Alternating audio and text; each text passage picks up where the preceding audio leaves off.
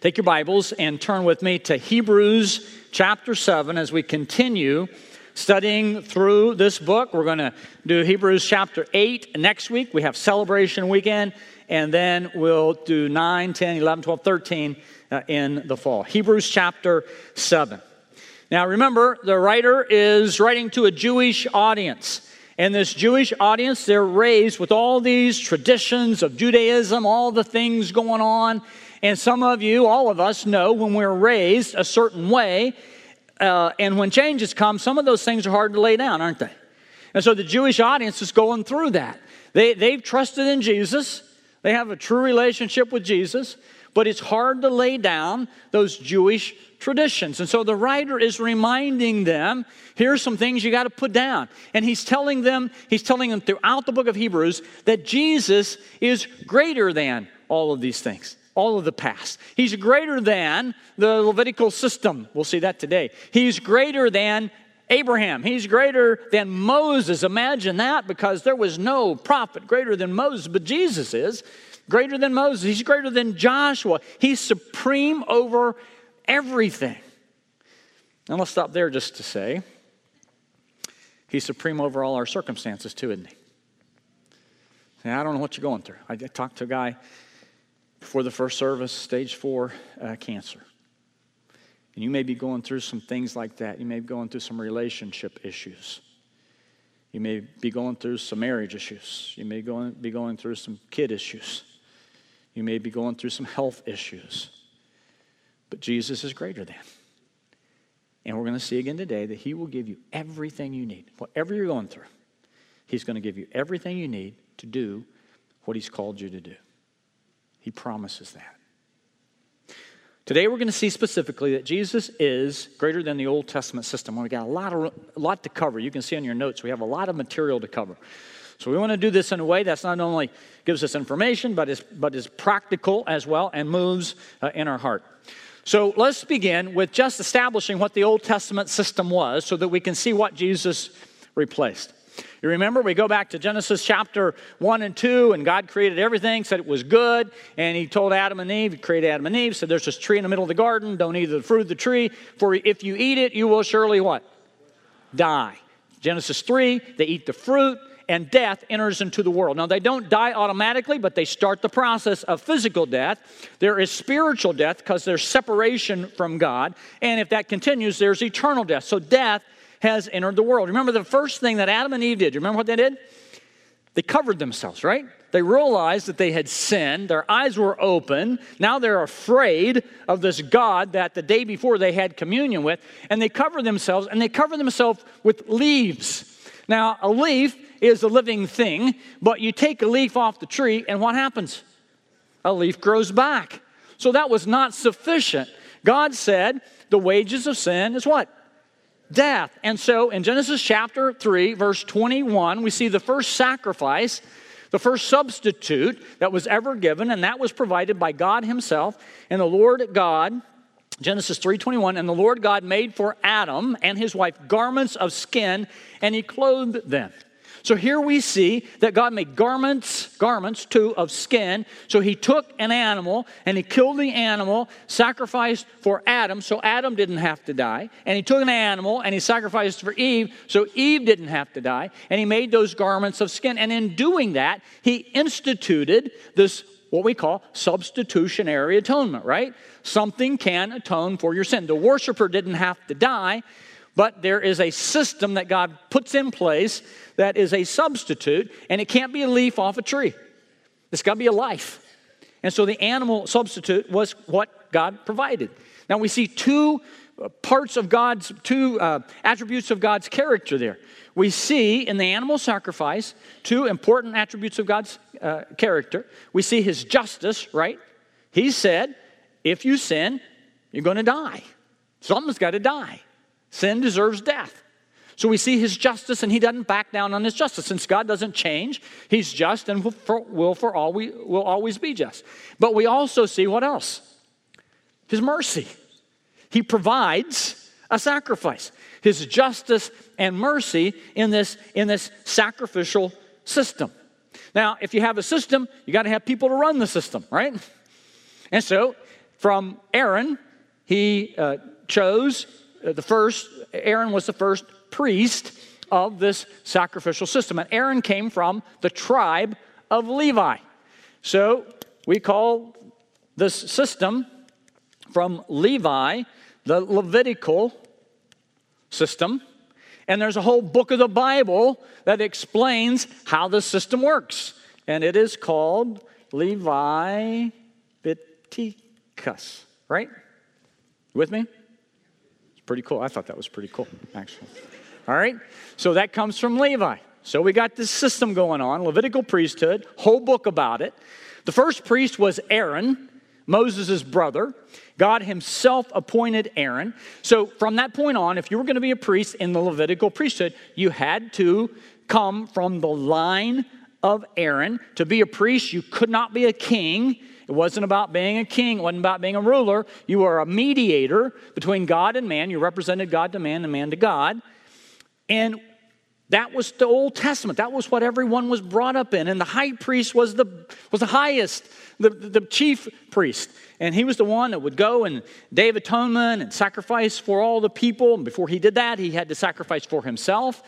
And the writer of Hebrews, again, has been laying all that out. And the writer has said, Jesus is greater than all that. Jesus is our great high priest. But if you're an Israelite, if you're Jewish, you're thinking, oh, time out, time out, time out, time out, time out. All through the Old Testament, if you were a priest, you had to be from the line of who? Aaron, who was from the tribe of Levi. But Jesus is not from the tribe of Levi. He's actually from the tribe of Judah. So, how can Jesus, I mean, we've been taught this from since we were little. How can Jesus be our high priest when he's not from the tribe of Levi? That's what the writer's been wanting to explain to the people he's writing to. And he's going to tell them today that Jesus is from a different order. He's not from Levi, he is from an order of priesthood from a guy named, anyone know? Melchizedek. From the order of Melchizedek. Now, he started that back in chapter 5. Remember? He said Jesus is a priest forever after the order of Melchizedek. And then in uh, chapter 5, verse 11, he said, I got so much to tell you on this. I can't wait to tell you all this stuff. This is rich stuff. It's deep stuff. It's good stuff. But you're what? Dull of hearing. And that was when he started that warning, right? From 511 to 620. You're dull of hearing. And we talked about that over the last three weeks. Now, in chapter 7, he says, okay, let's start what we let's finish what we started. Let's go back and talk about this guy named Melchizedek. Melchizedek, chapter 7. Everything we know about Melchizedek is in three short passages of Scripture. First, Genesis chapter 14, verses 18 through 20. Secondly, Psalm 110, verse 4. And then our passage here. So, very quickly, let, us look at these. Genesis chapter 14. I'll set the context as you're turning there. Abraham has just gone out. He's rescued his, uh, uh, his nephew Lot, and he defeated four kings in battle, so he's victorious. Uh, coming back from, from battle. And as he's on his way back, just kind of, again, from our standpoint, out of nowhere, this king named Melchizedek, verse 18, Melchizedek, king of Salem, brought out bread and wine.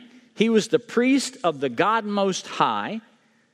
And he blessed him, that's Abraham, and said, Blessed be Abram by God Most High, possessor of heaven and earth, and blessed be God Most High, who delivered your enemies into your hand. And here's the, here's the, the kicker Abraham gave him a tenth of everything. So this guy comes out named Melchizedek, and Abraham, uh, he's blessed by Abraham. Uh, Abraham is blessed by him, and he gives Melchizedek a tenth of the plunder. Remember, he's just come back from defeating these. Now, if you go to Psalm chapter, uh, Psalm 110, verse 4, now we're 600 years later, and David is writing a psalm, and some of the psalms that David wrote are called uh, messianic psalms. They're looking forward to the coming Messiah. Whatever David is writing there cannot be fulfilled in that day. It's got to be sometime in the future.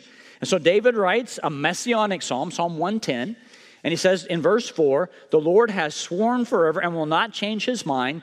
You are a priest forever. Now, that's not going to apply to the Levitical priests because none of them are going to be a priest forever. But you're going to be a priest forever. So we're talking about someone coming in the future, the Messiah, a priest forever, after the order of this guy that you know about in Genesis 14, after the order of Melchizedek. Then a thousand years later, the writer of the Hebrews mentions Melchizedek again in chapter 7, verses 1 through 3. So let's just work through this. Again, we're going to be moving pretty quickly. Four things, four things we need to know about Melchizedek. So our passage today does two things. We're going to look at Melchizedek, understand who he is as best we can. Then we're going to see he's a type of Christ. He's a real person who, who, who is a lot like Jesus. He's not Jesus, he's not God, he's not an angel, he's a real person. But what he does and who he is is a, a type or a shadow or a prefiguring of Jesus. So we're going to see who Melchizedek is, and then we're going to compare him uh, to Jesus. Here we go. First of all, chapter 7, verse 1 Melchizedek was a priest of the Most High God. For Melchizedek, now we're in Hebrews, king of Salem, priest of the Most High God. That's important for us. We saw that back in Genesis. He kept saying, priest of the Most High God, the Hebrew word El Elyon. And that's important for us because a lot of times the Aaronic, the, the priests that came from the line of, of Aaron, the Levitical priest, they were, they were designated as, as priests of Yahweh. Now, Yahweh is a great name. We've seen that in the Old Testament. Uh, Yahweh is a to be verb. God is, always will be. He's self existent. And it, it always describes his personal relationship he has with individuals. And so that's beautiful. As we look at the Old Testament, he is that. He is Yahweh. And Yahweh uh, relates specifically to the Levitical priesthood. But here, this guy named Melchizedek, after that Jesus is a priest after that order, he is the king of El Elyon. And Elyon means possessor of heaven and earth. He's a possessor of everything, not just this, not the, just this covenantal relationship with Israel, but everything and everyone. Now that's significant because that's who Jesus is. He's not just the priest and king of Israel, right? But of the whole world. So we'll see Jesus becomes a, a type of Melchizedek. Secondly, Melchizedek was the king of Salem. So we see this in uh, chapter 1. We see two things, and, and uh, uh, the writer's going to explain this in, in, in verse 2. For, uh, go back, yeah, you go, there you go. For this Melchizedek, king of Salem, priest of the Most High, met, met Abraham returning uh, from slaughtering the kings. Two things we need to know about Melchizedek. First of all, his name, his name means he's not like King Saul or King David, but his name means king of righteousness. If you split it up, Malchi means king, and, and uh, Zedek means uh, righteousness. So he's the, just in his name, he, it means the king of righteousness. And he's also, that's what his name means, and he's also, as his responsibility, he's the king of Salem. And the word Salem means peace. So here you have a king, Melchizedek, whose name means king of righteousness, and who is the king of Salem. The word Salem means peace. He's the king of righteousness and peace. And who's that? That's Jesus. That's why Melchizedek is a type of Jesus. We see that Philippians chapter, many verses, but let me give you two. Philippians chapter 3, verse 9, talking about Jesus and to be found in Jesus, not having a righteousness of my own that comes from the law, but that which comes through faith in Christ. Our righteousness comes from Jesus. He is our King of righteousness. The righteousness from God that depends on faith. And then He's also gives us our peace. Romans chapter 5, verse 1 Therefore, since we have been justified by faith, we have what? We have peace with God through our Lord Jesus Christ. So Melchizedek is this type or figure of Jesus. Jesus is from the order of Melchizedek. Number three, Melchizedek's priesthood was uninterrupted. Look at verse 3.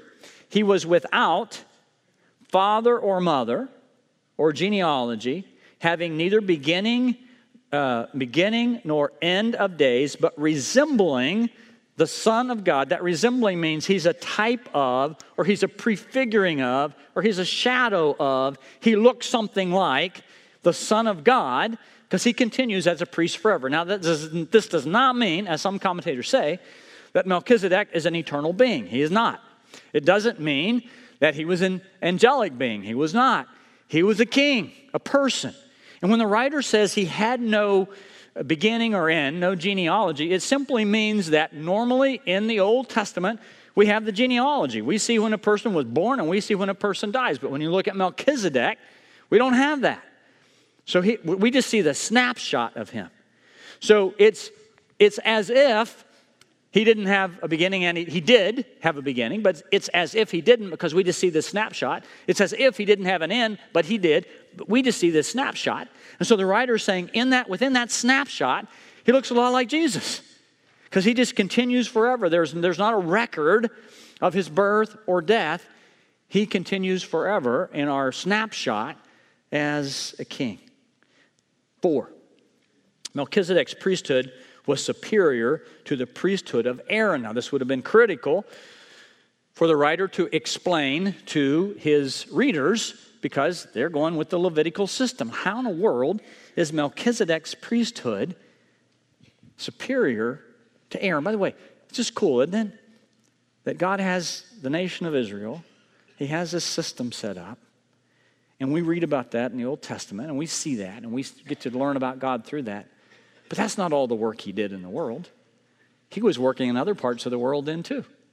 We got this guy Melchizedek down in Salem who knows him, who loves him, who follows him.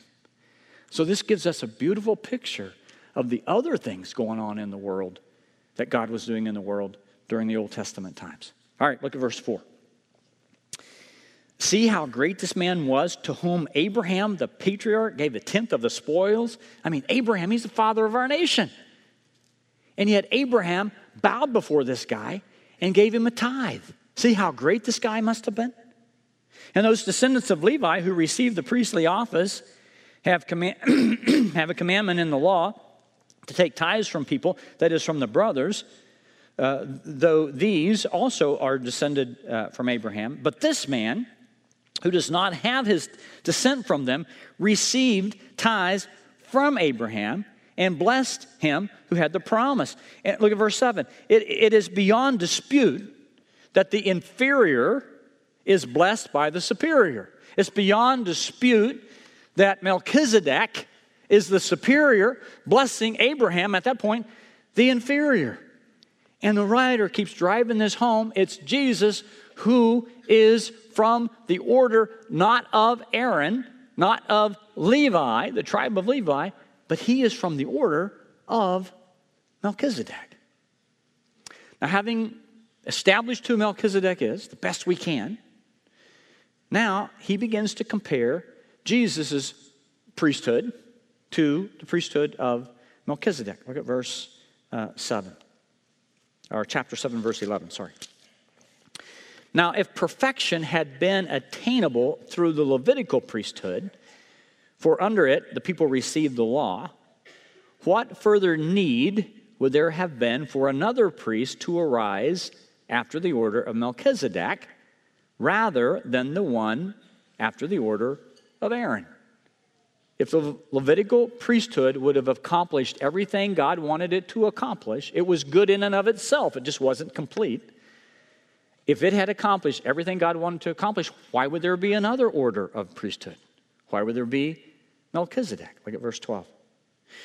For when there is a change in the priesthood, there is necessarily a change in the law as well.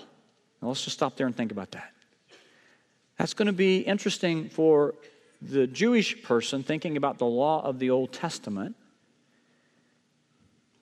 because that was what they, they went by, right?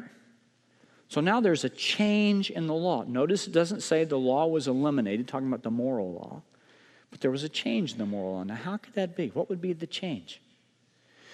Well, the law, in and of itself, just tells you what to do and what not to do, right? But it has no power to do anything. It just tells you what's, what's right and what's wrong. I love the commercial. I can't think of that. I don't even know what it's advertising. But um, a guy's robbing a bank, and they go in, and there's this guard standing there, and everybody gets on the floor, and this lady looks at the guard and says, Do something. Well, I don't know. What's, what's, what's the commercial? Geico, probably, yeah. Uh, and, and, the, and the lady says, Do something. And remember what the guy says? Oh, no, no, no. I'm just a security monitor. I'm not a security guard. There's a robbery going on. That's why he says, There's a robbery going on. I'm just a monitor. Well, that's the law. The law says, I'm just a monitor. I can't do anything about it. I just tell you, you shouldn't be doing that. Or you should be doing that. But now there's a change in the law. Now the law comes to completion because not only does the law now tell us don't do that, but it tells us in Christ, the Holy Spirit lives in you, and you have the power not to do that. The law not only says do that, but in Christ, you have the power to do that. Let's just stop there for a second. I again, I don't know what you're going through. But you may be up against something and you may be saying, you know, this is bigger than me. I, am I'm, I'm, I'm, I'm overwhelmed by this. Maybe it's something God's calling you to do, and, and you're just saying, I don't think I can do it. I don't think I can, I don't think I can make the changes in my life to do that. Well, I just want to remind you if God's calling you to do it, He'll give you everything you need to get it done. Maybe you're up against a temptation. Some of you may be up, up against a temptation, and it is extremely overwhelming to you. In fact, I bet there's some in here about ready to throw their marriage away in an affair. And you're saying, ah, I'm just overwhelmed by this. I don't think I can resist. That's a lie. And that's a lie from Satan. Because you can resist. God gives us everything we need to do what he's calling us to do. You see, with Jesus now, it's not just the law that says don't do that. It's don't do that, and I'll give you the power not to do that. It's not just the law that says do that. It says you need to do that, but I got you the I, I got your back. I got you. I give you the power to do that. So whatever you're going through, God's going to give you whatever you need to get it done. And that's why the writer is arguing here that after the order of Melchizedek, Jesus provides a better priesthood. It's not just the daily sacrifice thing. It's not just telling you not to do something. It's not just telling you to bring your animal to sacrifice. Jesus is the better priest because he came and he died for our sins one time for all time, the perfect sacrifice, and rose from the dead. And now, through his spirit, gives us everything we need. No priest could do that, no Levitical priest could do that. Only Jesus can after the order of Melchizedek. All right, second one. After the order of Melchizedek, Jesus provides a better hope. the, the, the writer explains that Jesus is not our high priest just based on his ancestry, just based on his lineage. Look at verse 13. For the one of whom these things are spoken belonged to another tribe, for which no one else ever served at the altar. For it is evident that our Lord was descended from Judah. And in connection with that tribe, Moses said nothing about priests. So here Jesus is coming from another pri- tribe. Moses in the law never said a priest should come from Judah. Here's a different priest. Here's the one who fulfills it all. He is after the order of Melchizedek. Look at verse 15.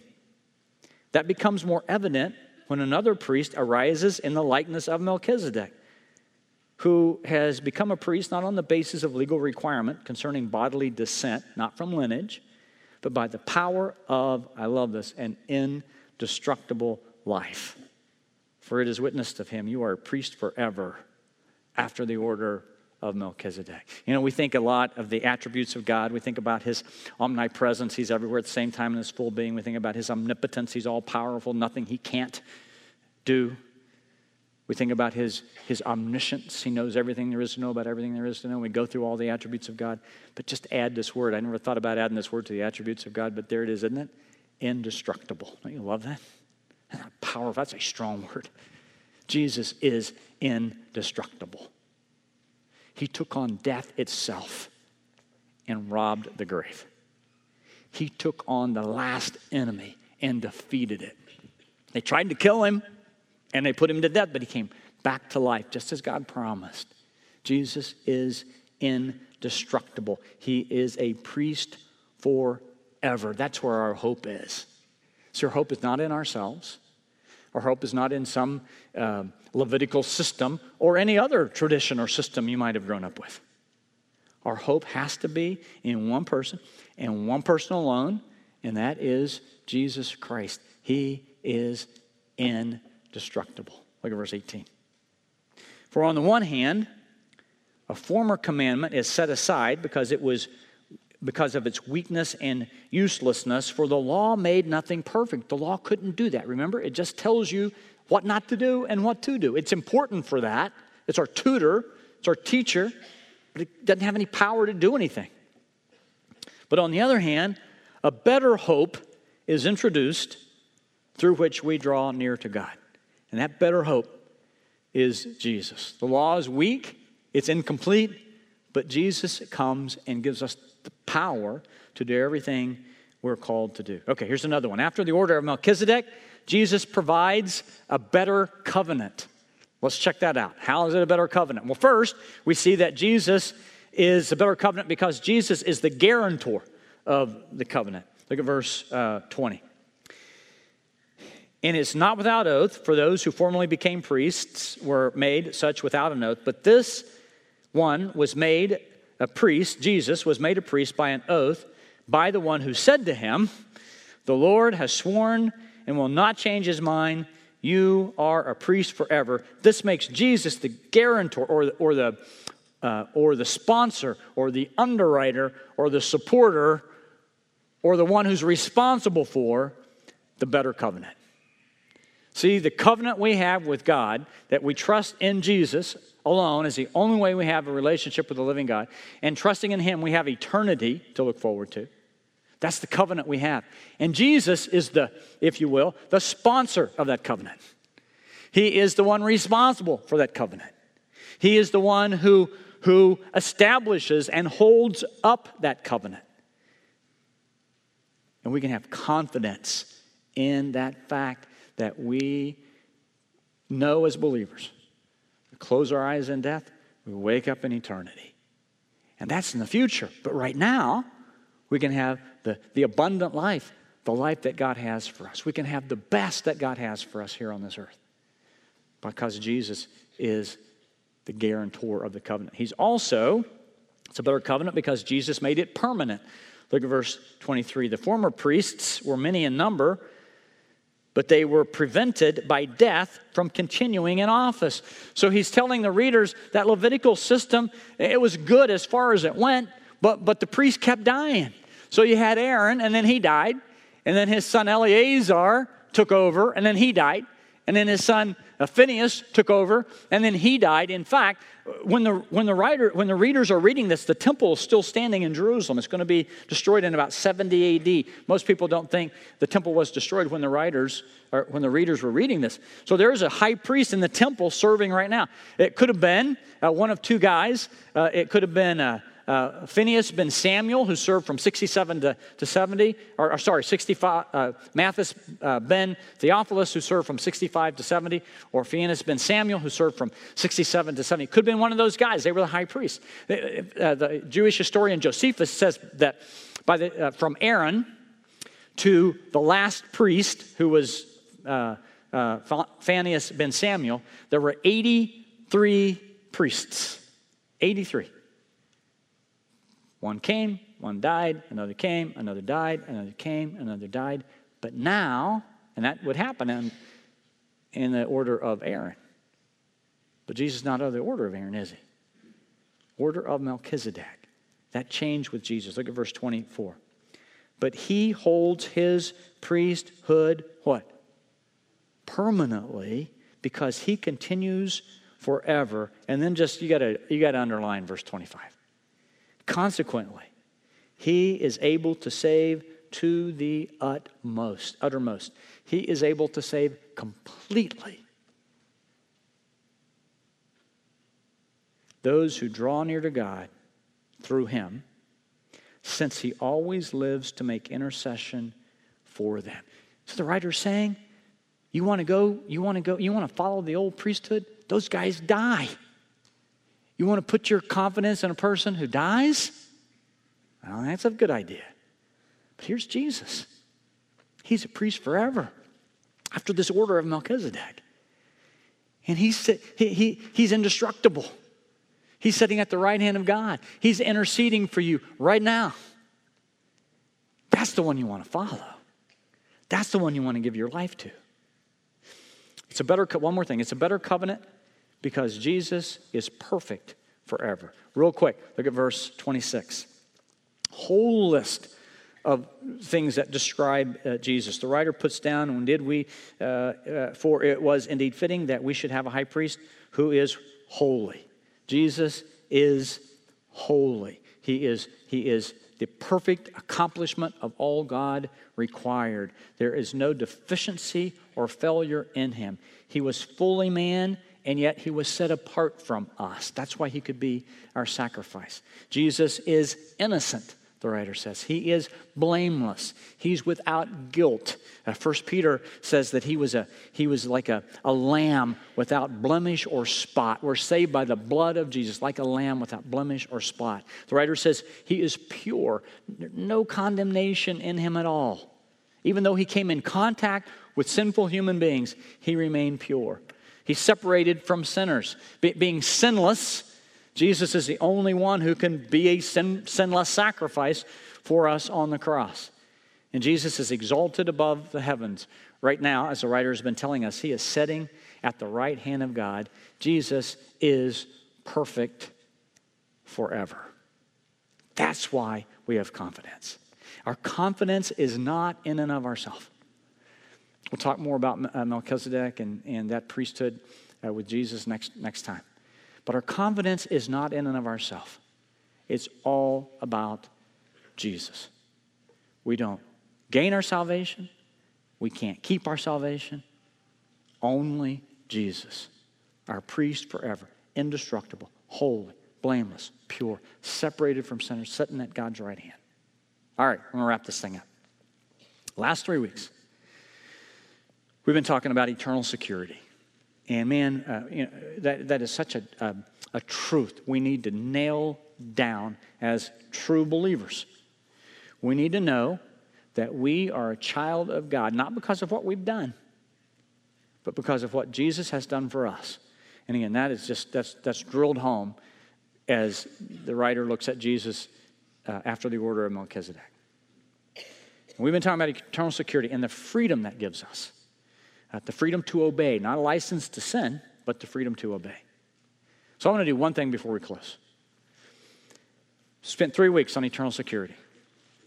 Powerful, powerful uh, doctrine, truth for true believers. But I got to tell you, there's only one thing worse than not have than not understanding as a Christian the doctrine of eternal security, right? What is it? Having false security, thinking, thinking that you're a believer and you're not. That's worse. And so, as we wrap this thing up today, I just want to put out that, that, that warning, that truth. Eternal security is for a true believer. And we've seen in a true believer's life, there's a sign of that. There's a, there's a spiritual heartbeat. It may be faint.